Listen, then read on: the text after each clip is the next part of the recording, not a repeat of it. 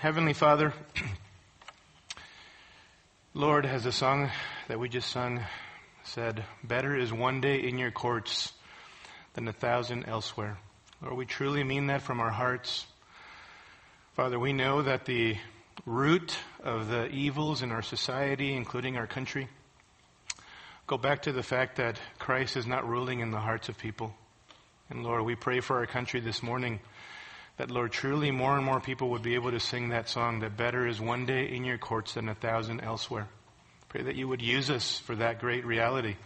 Pray for the different possibilities of legislation and different things going on in our country. Father, we pray that your people would lovingly speak up about these things, that you would use those who are in government, who are Christians, who are followers of Christ, to lovingly um, speak into these issues, and that you would use us, Father, and whatever means, excuse me, vehicles that are godly vehicles, so that we would speak into these issues, Father.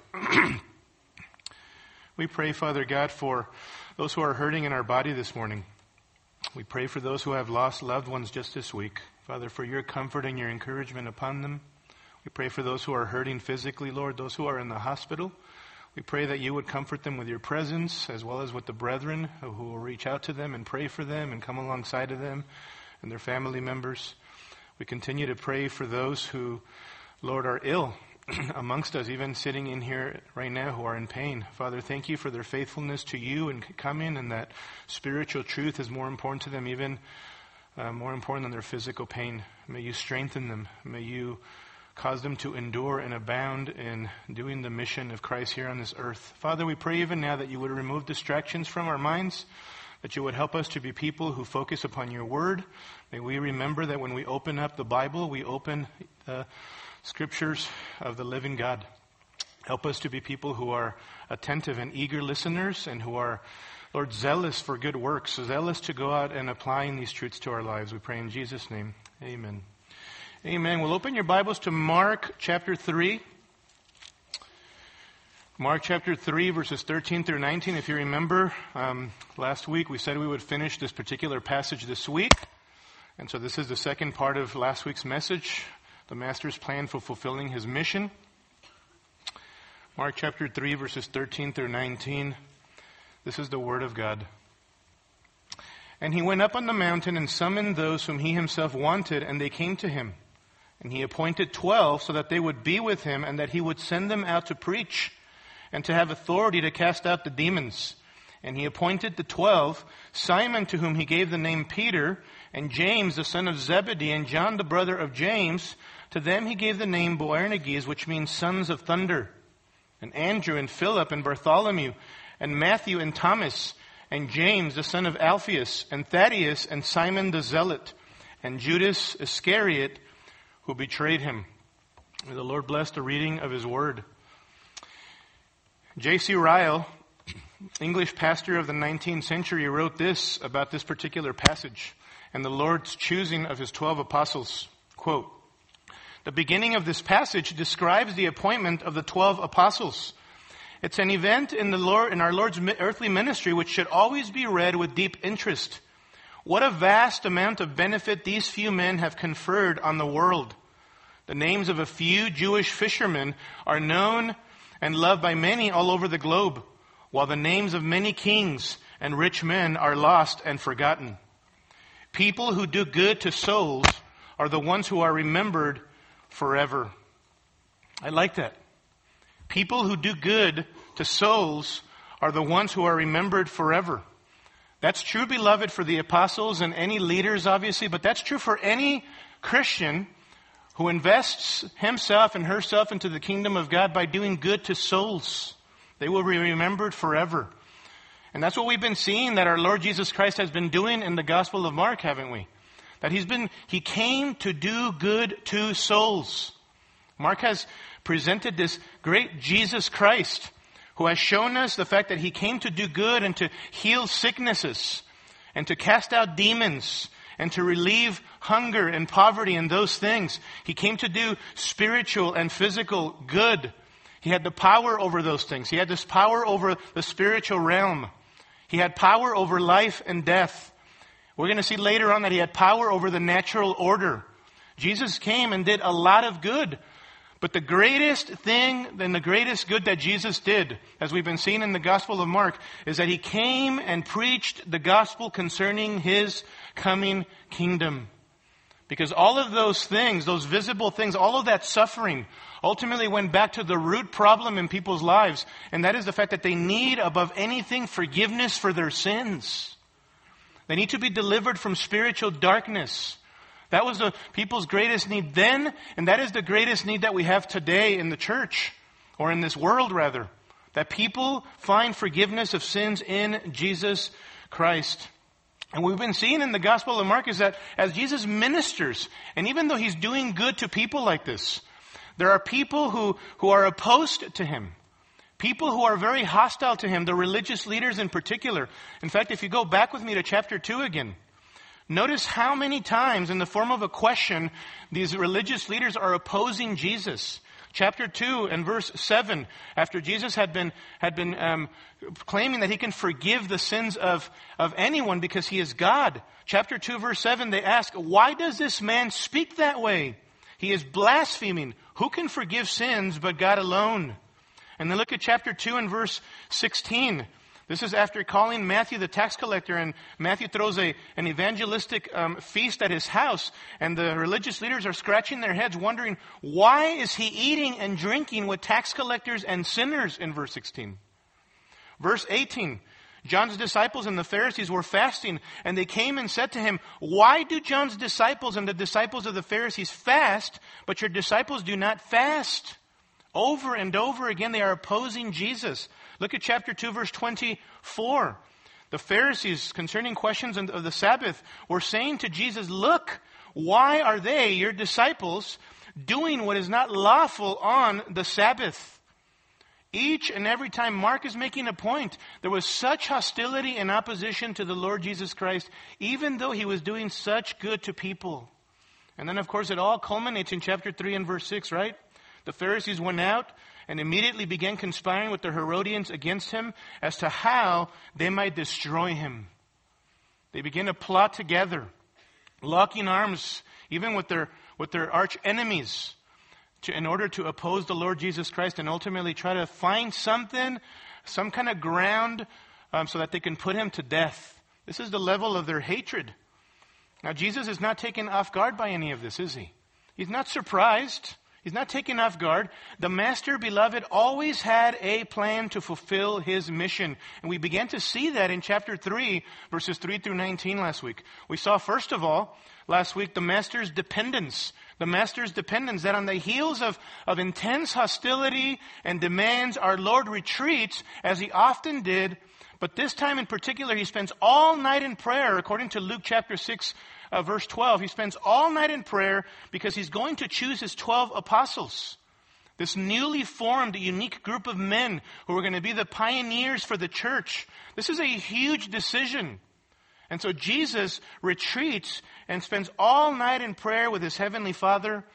He was a God dependent man. Even though God in human flesh, he was also man. And what we learned is that we too, as we fulfill our mission here on this earth, yes, Jesus uniquely, with regards to his choosing of his 12 apostles, he was God dependent, but we, in everything that we do on this earth, beloved, the battle is a spiritual warfare issue here on this earth. The battle is not against flesh and blood, Ephesians 6. It's against spiritual forces of wickedness. Thus, we need to fight with spiritual armor, right? And at the, on the forefront of that is prayer. We must be God dependent people as we fulfill our mission here on this earth. We saw, secondly, that creating this group of men was the master's strategy. Not only was the master dependent, but we saw his, his strategy, the master's strategy for reaching the masses. We saw that Jesus' plan all along was to focus on a few faithful men to reach the masses. This is how it all began. And there were three aspects of his strategy. First, Jesus called these men to a commitment. They were already following him, but they were now to make a break from the, from the uncommitted multitudes, the uncommitted masses, and now they were to be identified with Jesus and be partners with him in this grand enterprise of the gospel of the kingdom and preach the gospel. Secondly, Jesus would invest into them very deliberately. He called them and he invested himself into them very deliberately. They were to watch him and be with him and learn from him. Even in the most difficult of times, they were to learn from their master, the Lord Jesus Christ. And then thirdly, Jesus would give them a task or a mission to fulfill. Following his example, the Lord's example, they were to go out and preach the gospel and cast out the demons. And even though, beloved, we are not apostles, as I said last week with a capital A, these are very unique individuals that the Lord called at this time, and later on Matthias in Acts chapter 1, and obviously uniquely Saul and then Paul in Acts chapter 9 and the chapters that follow that. Even though we are not apostles, this is really the pattern that Jesus set forth for us, right? Where we have been called we have been invested into through the Word of God, through other people, and beloved, we have been sent out to do the same thing. Our mission is to exalt Jesus Christ by making other disciples, other followers of Christ. Amen? That is our mission. That's what we see here. Well, now in verses 16 through 19, we see, thirdly, the Master's team. The Master's team. We see the fleshing out of the Lord's strategy into choosing his team, his 12 apostles. And the approach that I want to take this morning is not so much looking at each individual exhaustively and in detail here. Instead, what I want to do is, is look at the overall makeup of this uniquely chosen group of men. And what I want to do is, is highlight some characteristics that we glean from this group as a collective group that I think will be a great encouragement to us individually and for us collectively as well. And I think this is important because you see, oftentimes I think we forget that God, beloved, doesn't call special people. Do you understand that? God doesn't call elite followers who are better than other people in this world. God doesn't look down, if you will, down the corridors of time and chooses those who are deemed worthy of his call. He doesn't do that. He chooses sinners who are undeserving of His grace. Well, that's the case for us in our conversion. We're not worthy to be saved. We're not worthy for Christ to have died for us. But that's also the case as believers for any area of service that we're called to flesh out in our lives. None of us are special individuals. It's all by grace, isn't it? And so as we look at these individuals, even as a collective group, I think we're going to be encouraged and be reminded of God's amazing grace in their lives as well as in the lives of each and every one of us who have been called to follow Jesus Christ. So notice some characteristics about the Master's team here for our mutual encouragement. I want you to notice first that Jesus chose a team of common men. Common men. Ordinary individuals at least five, maybe even as close to seven, as much as seven individuals here in these verses were fishermen. We've already met, if you look back in chapter 1, in verse 16, two sets of these guys. As he was going along by the Sea of Galilee, he saw Simon and Andrew, the brother of Simon, casting a net in the sea, for they were fishermen. And Jesus said to them, Follow me, and I will make you become fishers of men. And notice verse 18. Immediately they left their nets and followed him. Going on a little farther, he saw James, the son of Zebedee, and John, his brother, who were also in the boat mending the nets. These individuals were fishermen, along potentially as well with, uh, with Philip, who according to um, John, chapter 21 and verse 2 is most likely one of those individuals who, was, who went back to fishing after Jesus was crucified. Philip as well was most likely a fisherman. And then these two sets of brothers. And if you remember when we looked at chapter 1 of Mark, we talked about the, the, the fact that fishing was a very humble vocation. One that required much patience, much alertness, much persistence, much skill. These guys were hard working individuals, but these guys were not the cream of the crop or men deemed worthy of such a call, even from a societal standpoint. They were what we might call hardworking blue collar men. And if you think about this with me, I mean, I would imagine that if Jesus really wanted to impress the society around him, maybe he would have um, chose a different team of men that didn't include fishermen. Maybe he would have chosen the, the cream of the crop, the scholars, the, the intellectuals, maybe some of the religious leaders, so that they could influence the, the uh, Judaism of the day. Maybe Jesus would have chosen the great success stories so that he would become even more popular. And yet that's not what our Lord Jesus did. That is not the way of his kingdom. In fact, think about our Savior. How did he, the eternal Son of God, the image of the invisible God, how did he come to earth? Clothed and wrapped in humanity, becoming weak, laying aside the independent use of his divine attributes in order to become like one of us. You see, the way of the kingdom was not, was not through, through pomp and um, choosing the great intellectuals and the great success stories. Jesus modeled humility from the very beginning, beloved, and he set the pattern for those who would be called leaders in his church. Listen to the words of the apostle Paul in 1 Corinthians chapter 1 and verse 26. He's addressing dissension there in that chapter because there were people who were, who were exalting one man above another. Even Jesus was one of the options that people could, could um, uh, uh, follow. And Paul says this in 1 Corinthians 1.26, For consider your calling, brethren, that there are, there are not many wise according to the flesh, not many mighty, not many noble, but God has chosen the foolish things of the world to shame the wise. And God has chosen the weak things of the world to shame the things which are strong. And the base things of the world and the despised, God has chosen the things that are not, so that he might nullify the things that are, so that no man or flesh may boast before God. And then he goes on to say later on, but by God's doing, you are in Christ Jesus. Paul says, listen, stop exalting people. Look around, brethren. None of us, according to the flesh, are wise. We're all foolish people brought to Christ by a very foolish message from the eyes of the world. A very simple message about one who went to the cross and died for people on the cross and paid their punishment. Look around. All of us have come in the same way. God calls ordinary people, equips them, and uses them so that it's not about the person, the individual, but about the power of Christ working in and through each and every one of us. Amen? That's what, that's what it's about. Now, does this mean that God doesn't call smart people from a human perspective, or doctors, or scholars, or well learned individuals, and all of that? We have many examples of brethren in our history, even currently, who are Christians, who are very intelligent individuals.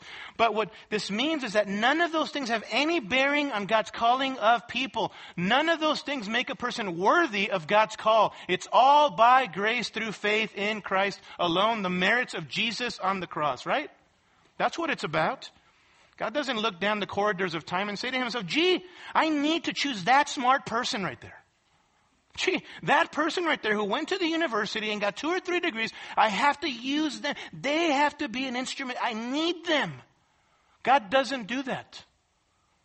God doesn't just look for knowledgeable people, doctors and lawyers and all of that because He needs any of us. Beloved, He doesn't need any of us. Any of us. I often scratch my head, what in the world I'm doing behind this pulpit? Every single Sunday morning I feel like that. I'm sure you feel the same way as you serve Christ. Lord, why have you called me to do this? Wow, right? None of us are deserving of his, of his call. Each of us are desperately broken with nothing to boast before God. And yet God in his infinite wisdom has used a simple message, beloved, to transform us more and more into the image of his son and call us to serve him. What a great, great privilege, right? That we are common, ordinary people, and yet Jesus has done a great, great work in our lives. Many of these individuals, or all of these individuals, were just common individuals like that. Listen, in light of this, I would propose to us that we need to grow in humility. Personally, and all of us as believers. All of us need to grow in humility. It should be, beloved, that the more that you and I walk with God, the more that the years pass and you are humbly walking before the Lord, the more aware you should be of your sin and your utter unworthiness, and the more reliant upon the grace of Christ for your service. That's the way it should be. That, sh- that should be normal. I love this little index card that someone in this body gave me about the apostle Paul. I don't know if it was, he got it from somebody else, but I love this. In AD 55, 23 years after his conversion in Acts chapter 9, AD 55, Paul says this concerning himself in 1 Corinthians 15 9. He refers to himself as the least of the apostles, not fit to be called an apostle because I persecuted the church of God. Calls himself the least of the apostles. Then five years later, listen to this, in AD 60, in Ephesians chapter 3 and verse 8, he refers to himself as the very least of all the saints. This grace was given to preach to the Gentiles the unfathomable riches of Christ. And then in AD 64, four years after Ephesians 3, in 1 Timothy chapter 1 verse 15, this is what Paul says about himself. It is a trustworthy statement deserving full acceptance that Christ Jesus came into the world to save sinners among whom I am foremost or chief of all. And I love that construction there when he translates among whom I am foremost of all. The idea there is, I myself am first of all. I myself am first of all. Of what? Sinners. I mean, it doesn't get any worse than me, says the apostle Paul. Beloved, the more that the years passed, the more that Paul walked with God, the more knowledgeable he became, the more accomplishments, the more humble and broken that man was before the Lord, and all the more relying upon the grace of Christ. He was just a man just like you and I. Just like you and I. Oftentimes, however, for many Christians, it's exactly the opposite. Seems like the more that we walk with God, the more knowledge we accumulate, the more accomplishments that we have fleshed out, the more things that the Lord has used us to do, the more proud and the more arrogant we become. Rather than more humble. It should be the opposite, shouldn't it? Paul viewed himself as a common, ordinary, broken man whom God had granted the privilege of serving Jesus Christ. And the more accomplishments and the more church plants and the more evangel- uh, people that he led to the Lord, the more humble this man became and the more he realized that he was an unworthy sinner who needed to rely upon the grace of Christ. That's the way that it should be for us, beloved. That's what these men became. Ordinary common men who did extraordinary things for God. Just read in the book of Acts, preaching and saving, being used by God so that He saved people through these individuals and church planting and shepherding of people and mighty works God did through these, ex, through these ordinary individuals who only humbled themselves more and more before the Lord. Secondly, notice that Jesus chose a team not only of common men, but also diverse men diverse men. Listen, these weren't cookie cut individuals who fit one particular mold. They were all different. I mean, we've already seen at least five fishermen, right? Philip and Simon Peter and Andrew and James and John, the sons of thunder. All of these guys were different. And then, of course, we can talk about eh, the rejected tax collector, Matthew, that we already saw a few weeks ago, who was, who was considered a traitor and a thief by his fellow countrymen. Remember how back in chapter, um, um, recently in the, in the previous chapter, Jesus got into conflict with the religious leaders because these religious leaders were scratching their heads wondering what Jesus was doing, hanging around with tax collectors and sinners. Sinners and tax collectors. They put tax collectors in the same category as the, the heathen of the day, as the worst of sinners. These guys were the scum of the earth. Considered that way by their Jewish countrymen, they were outcasts. They were loathsome individuals because they bought franchises from the Roman government and collected taxes for Rome, and in the process also pilfered a certain percentage of, of, the, of the taxes collected from their own Jewish countrymen. I mean, these individuals were, were bad dudes, dishonest dudes. And there was Simon the Zealot. Simon the Zealot, who was completely the opposite of Matthew the tax collector. He was a Jewish radical who absolutely abhorred and hated the Roman government, Simon the Zealot. These guys were known for carrying around daggers under their garments and attacking and assassinating Roman soldiers and Roman personnel. They wanted to see the, the Israel come back to prominence. They would run around blowing up things. These zealots. Simon was one of those guys. I mean, I'm just amazed that Jesus chose this man who was zealous for Jewish nationalism. And you know what Jesus did? He redeemed him and Jesus tempered and tethered and redirected the zeal of this man, Simon the Zealot, to be zealous for the kingdom of Christ, right? That's what the Lord did with Simon. You know, zeal is good, but needs to be tempered and tethered and, and directed, right? That's what Christ did with this man. I recall, speaking of zeal, I recall a Christian buddy of mine one time that we went to a UCLA game and we're standing there cheering for our team who was winning. I know that that's kind of hard for us to imagine how UCLA can actually win a game these days, but they were winning. But there was this group of, of guys in front of us who were just, um, they had music, all kinds of filthy, profane music playing the whole game. They were just cussing. They were talking about women in very condescending kinds of ways. And I remember one of my buddies finally says to one of these guys, he says, Hey, Please lower your filthy music, would you? We're trying to watch the game. We're trying to enjoy a game. And would you believe that the guys actually turned off the music and they stopped speaking that way? Of course, it helped that the, my friend was six seven, no, 250, 60 pounds, right? We used to call him the, the jolly green giant. Guy was zealous for Christ. Zealous for Christ. He was so angry that these guys would speak that way. I remember another friend of mine who was at a restaurant once with his, with his young wife. They were newly newlyweds. And he told me of, of, a story where his wife and him were sitting at this table at this restaurant, and there was this other table where there were three guys sitting there, and they were cussing F bombs every other word and all of that, talking about women unashamedly in a very condescending way. And finally, he, he says that he stopped and he looked over and he says, Hey, there's a lady here, now knock it off. And the guys actually stopped doing it. Now listen, I'm not proposing that any of you do that, okay? Maybe you've had bad experiences. But you know, the Lord, the Lord wants us to be zealous for His name, right? He wants us to do that. Zeal is good, but it needs to be tempered and directed the right way. And that's what Jesus did for Simon the Zealot. That's what he did. But my point is that each of these men were all diverse. They were all different, beloved. Different occupations, different backgrounds, different experiences, different political stances. In fact, listen, speaking of Simon the Zealot and Matthew the tax collector, before Jesus, some of these guys would have never been caught dead around one another. In fact, one of them would have been dead if they were around one another. I mean, can you imagine Simon the Zealot, Jewish radical, anti-Rome, hanging around Matthew the tax collector who worked for the Roman government of all people? I mean, Matthew would have been done at that moment.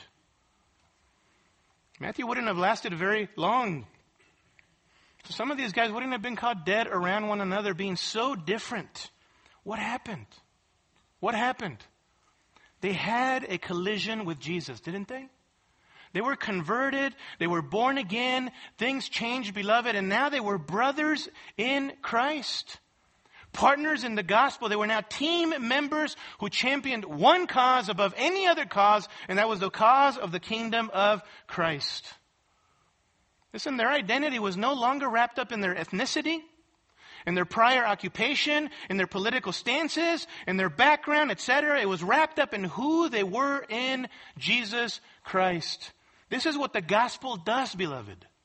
This is what the gospel does.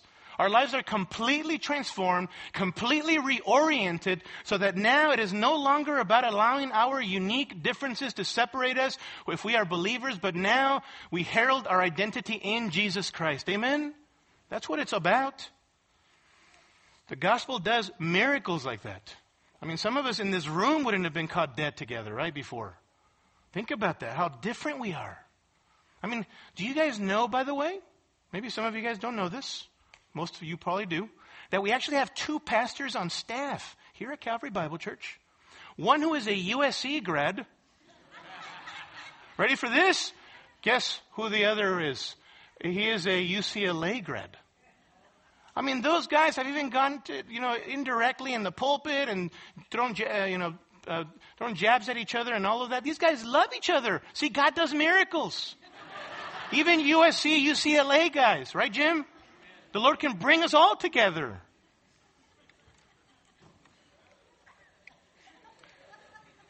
This is what I want to remind us of this morning.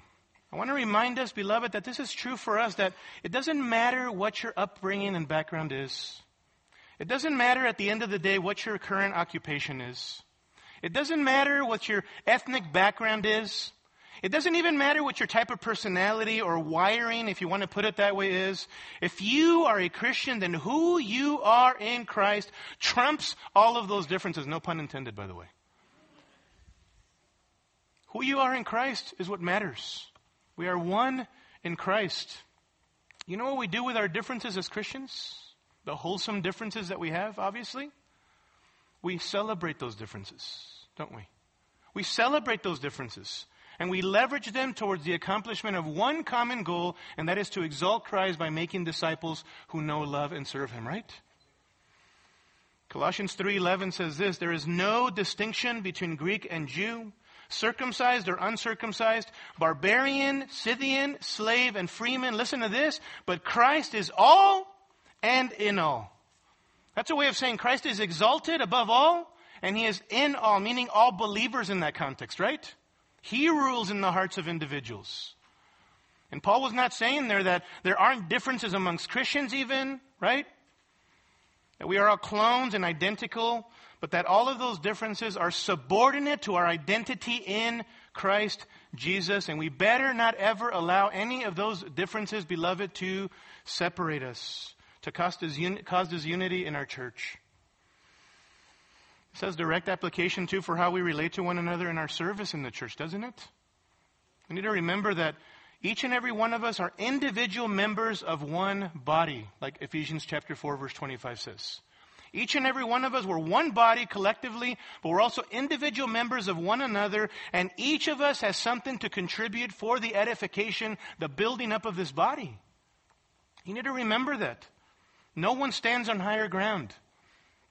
There are no categories of better or more elite servants in Christ's church. Every single one of us matter to the Lord.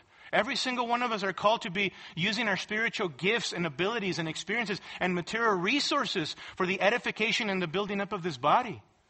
The body, beloved, will never be everything that God has called it to be until you and I are, are functioning, spirit empowered, seeking to use our spiritual gifts for the edification of this body. And so some of you need to get off the bench, if you will. Stop looking at the things that you, uh, uh, your differences and comparing yourself to other people and, and, oh, I'm not worthy because of my past and the things that I've done. Listen to me. God, by His grace, can empower you to be a person who uses your spiritual gifts for the building up of this body for the, edif- for the exaltation of Christ. Amen? None of us do, can do this on our own strength. It's all about Him. It's all about Him. So please note here, with all of their unique differences, Jesus chose to use each of these men. He formed a team of ordinary, common individuals who were very diverse, very different, but he used them. Thirdly, Jesus chose a team of flawed men. Flawed men. Common, diverse, flawed. We all know of Peter, who has affectionately been called by some the, the foot shaped mouth disciple. Think about it. Always sticking his foot in his mouth? Always speaking out of turn? In Matthew chapter 14, verses 30 and following, you remember Jesus was walking on the water, and Peter is the one who speaks up. He wants to come to Jesus. Jesus summons him to come to him. He initially starts walking on the water, heading towards Jesus, and what does Peter begin to do? Doubt the Lord. I would have been the same way, by the way. He begins to doubt the Lord. He begins to sink. And Jesus says to him, You have little faith, right? You have little faith. Why did you doubt me? Why did you doubt me? In Matthew chapter 16, verse 22, after making the great confession, Thou art the Christ, the Son of the living God, and Jesus begins to tell his disciples that he's going to go to the cross and die for, their, for the sins of people. Peter has the audacity in Matthew 16 to actually rebuke Jesus. He rebukes our Lord. And the Lord actually returns the favor, right? Get behind me, Satan. You are not setting your eyes on God's interest but man's. And then in John chapter 18 and verse 10, when Jesus is being arrested in the Garden of Gethsemane, do you remember what Peter does in the Garden of Gethsemane? He pulls out his sword and he chops off the ear of one of the soldiers there, right? One of the servants. Loses sight in, fact, in the light of the fact that Jesus had already told him that he was going to go to the cross.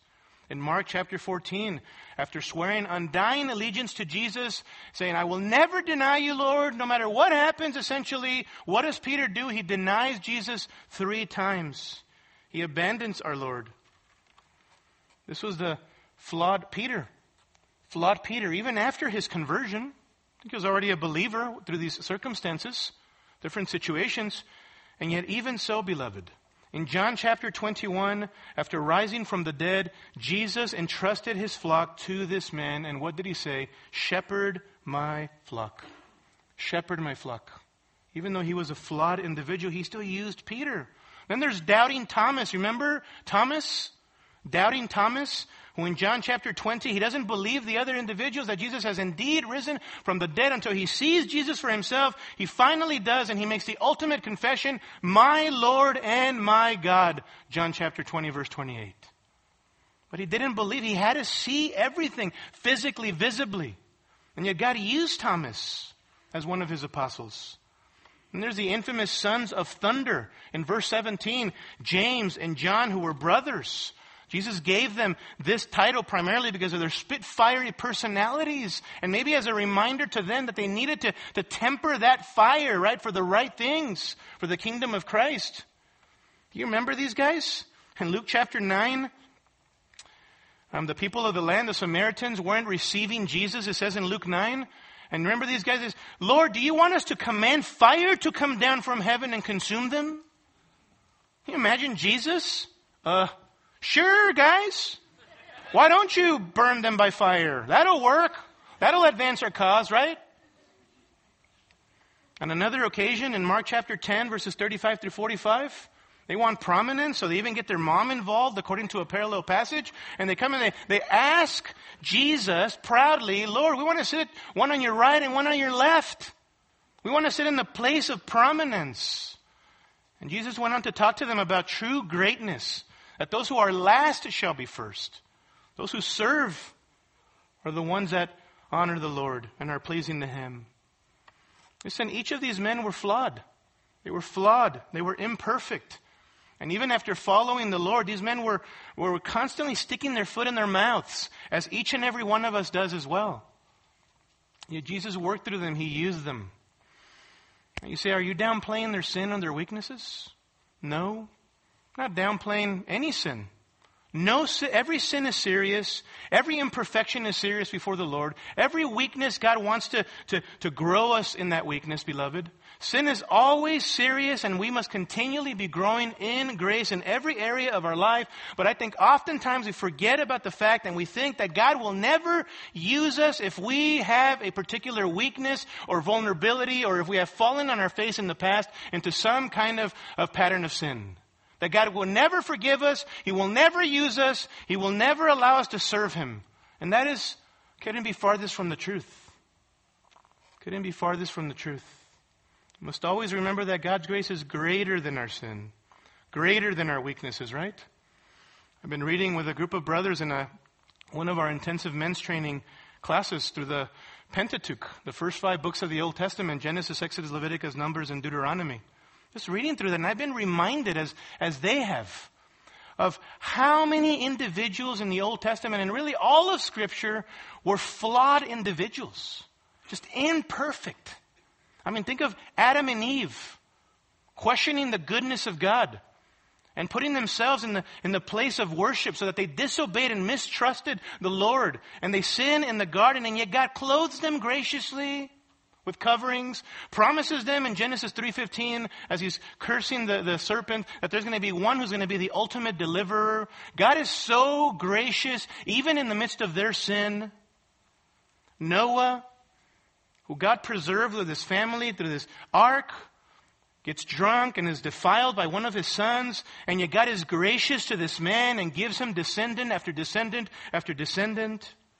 Then Abraham, who lies about Sarah, his wife, at one point in time, not trusting in God's protection, who doubted God that God would give him a son of promise.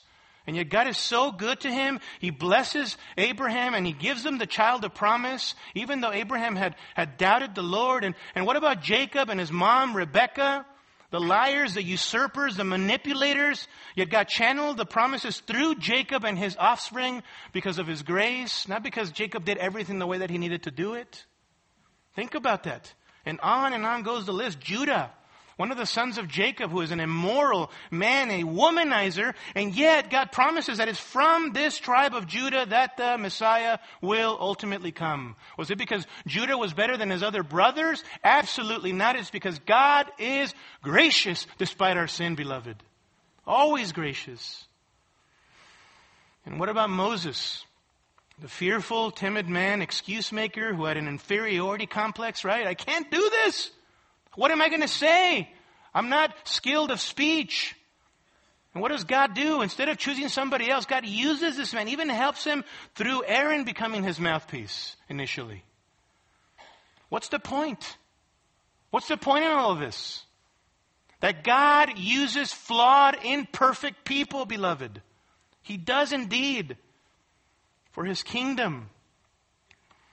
In none of these cases am I trying to minimize or diminish or downplay anyone's sin. And we know even from scripture that those people who sin, every time somebody sinned in some way, shape, or form, there were consequences for their sin. I'm simply making the point that the Bible is making that even though people are horrible and sin is hideous and we do not deserve to be used by Christ, God is greater.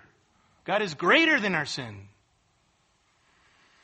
The point is to accentuate God's goodness and grace that despite us being great sinners, God is a greater Savior. A greater Savior. It's believed that years after writing the song Amazing Grace, one of our favorites here, while on his deathbed, John Newton told one of his friends this My memory is now nearly gone, but I remember two things that I am a great sinner and that Christ is a great Savior. Isn't that something that we would share, a sentiment that we would share, each of us? Every single day, I'm reminded of my sin, beloved. Motives, intentions, actions, unkind words, wrong purposes, misdirected priorities. Can you say amen to that? Every single day. And yet every single day I return to the cross of Jesus Christ and I'm reminded of the fact that God has already crushed his own son for my sins so that I stand upon the shoulders of Christ's victory. And rather than that driving me all the more to uh, that sin would increase, it should be that grace is what we are dependent upon to become more and more like Jesus, right? That's what that should cause us to do. Listen, there's hope for you if you are not a Christian this morning in light of this grace. That no matter how great your sin might be, no matter what you've done in your life, do you understand that the grace of Christ offered to you on the cross is greater than your sin? Jesus lived a perfect life, the life that you could never live. Jesus died in the place of sinners, taking upon the punishment that we deserve for our sins, but he rose from the dead victorious, conquering sin and death on the third day, didn't he? And by believing in Him, you can be forgiven of your sins, no matter what you've done. You can be reconciled to your Maker. You can be delivered and rescued from the coming judgment of God. Someone on that day when you stand before God is going to have to pay for your sins. The issue is going to be, is it going to be you and you are inadequate to do it? Or have you trusted in Jesus who already did it for you on the cross? There's hope for us if we're Christians we're well aware of our weaknesses and our sins and our brokenness, beloved, listen, God uses us despite our weaknesses. The same gospel applies to us. Jesus Christ lived a perfect life, died in your place, Christian, fully paid for your sins on the cross. He's risen from the dead, conquering sin and death. You and I stand upon the shoulders of that great victory so that we live victorious in the power of the Spirit by the grace of God for the glory of Jesus Christ, right? You and I can't add or subtract anything from that great work as Christians. Your performance means nothing, only the merits of Jesus Christ. Nothing. So, by His grace, for some of you who are believers this morning, get up from the dumps of self pity. Get up from the dumps of feeling like you can't serve Christ because you have weaknesses, because you've blown it in a particular area of life. Listen, confess your sin to the Lord. Be reminded of the forgiveness of Jesus Christ on the cross for your sins and be renewed in the spirit of your mind and become accountable to others so that others will come alongside of you and help you stand so that you serve Christ victoriously. Amen? That's what we need to be about. I love how Paul, contemplating his weakness, quotes the Lord Jesus in 2 Corinthians chapter 12 and verse 9. My grace, Jesus said to Paul, is sufficient for you. It's all you need. For power is perfected in weakness. Then says Paul, most gladly therefore says Paul, I would rather boast about my weaknesses so that the power of Christ may dwell in me. Therefore I am content with weaknesses, with insults, with distresses, with persecutions, with difficulties for Christ's sake. For when I am weak, then I am strong. Isn't that glorious? We often think that if we feel weak or vulnerable, that this is always a bad thing. No, beloved. No. If you feel weak and you're aware of your weaknesses and your utter sinfulness and you confess those to God and are reminded of how He forgives you in Jesus Christ on the cross, then we are most effective when we feel a sense of weakness and we run to Christ for strength to serve Him, right? You feel weak this morning as a, as a husband or as a wife? Run to Christ. You feel weak or, or, or inadequate as a, as a child of your parents? Run to Jesus. Come to Jesus. You feel inadequate or weak as a brother or sister in Christ because you see all of your weaknesses and frailties and you don't know how God could possibly use you in this church. Run to Christ. His grace is sufficient for you. His power is perfected in your weakness. You feel inadequate in your job environment? Lord, I don't even know what I'm doing here. This is a pagan environment, godless. Listen, you are a light in, the, in that environment. Run to Jesus who's going to empower you to be all the more a witness for his name in that environment. He has you there for a purpose. That is your mission field, and you need his grace to fulfill that mission in that place. Run to Christ so that he gets the glory despite our sins and weaknesses. Amen? Our hearts ought to humbly beat like John Newton's heart who said this I am not what I ought to be. I am not what I want to be. I'm not what I hope to be in another world. But still, I am not what I once used to be. And by the grace of God, I am what I am. See, people who understand that they're flawed believers come continually before the Lord for the, uh, the endless measure of His grace. That's what we need to do, beloved. Finally, Jesus chose a team of common, diverse, flawed men, but notice also, lastly, a group of saved men. Saved men.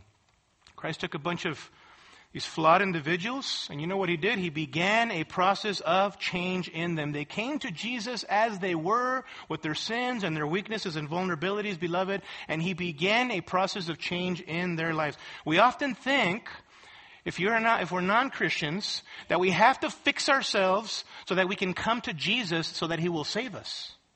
Right? We don't change ourselves so that we can come to Christ. Rather, we come to Christ as we are, broken over our sin, so that He might begin the process of change in us, right? That's what Jesus did with His disciples set them apart for himself from the very beginning. They began to follow him. They believed in him at a very basic level. And yes, the call to apostleship was an even greater level of leadership. But he began a process in saving these individuals to conform them into the image of his son. That's what salvation is. And I mentioned this issue of salvation, beloved. And we end here because this is where we must heed the lesson of one Judas Iscariot, right? Of one Judas Iscariot. The one, if you survey the Gospels, always mentioned last, always highlighted as a traitor who betrayed the Lord Jesus for money. This guy is a warning to us, isn't he? Judas Iscariot is a warning to each and every one of us.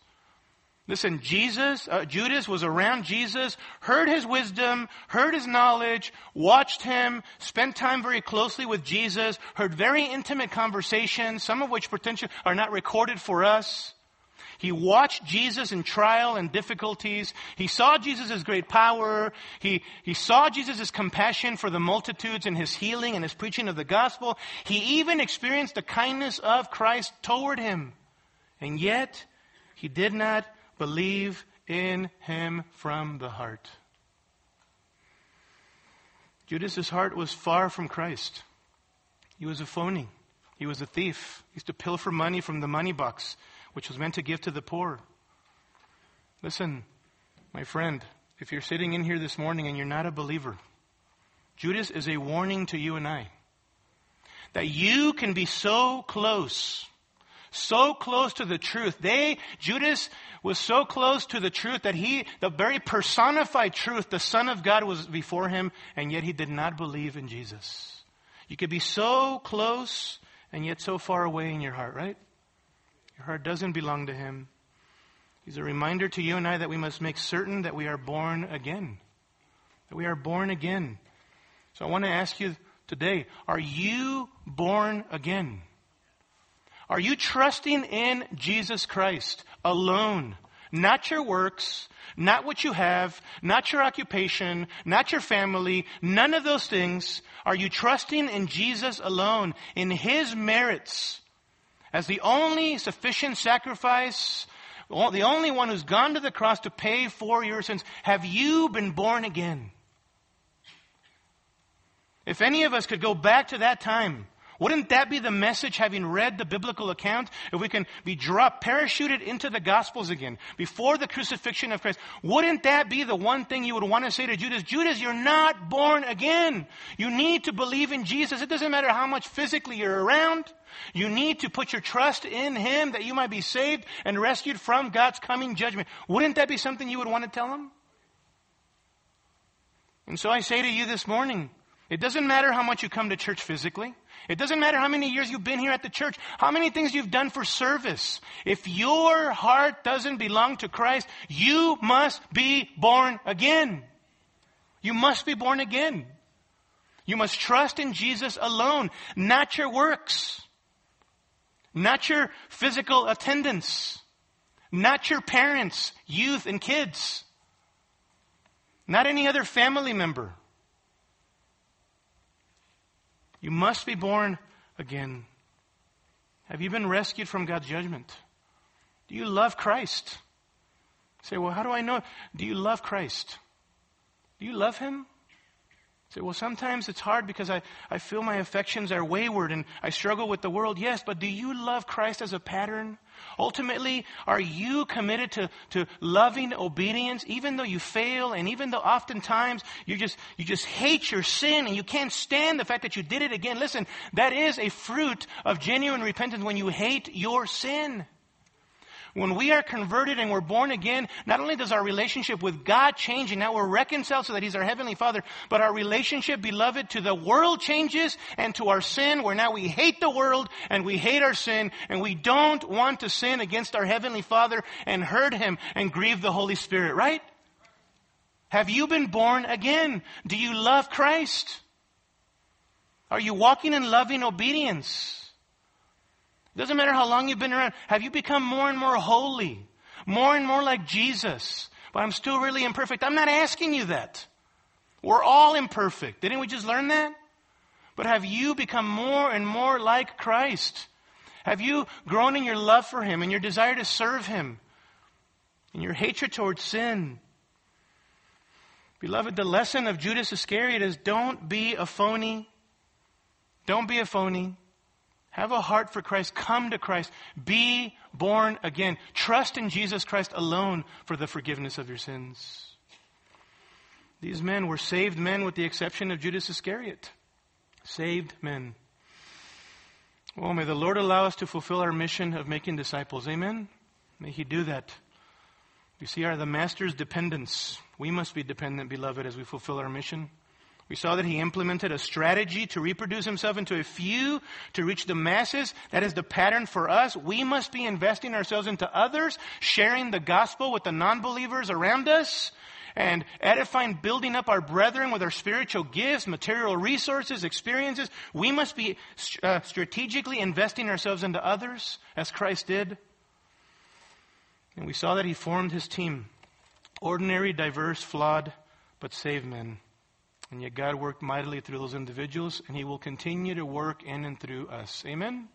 Amen. Let me pray for us.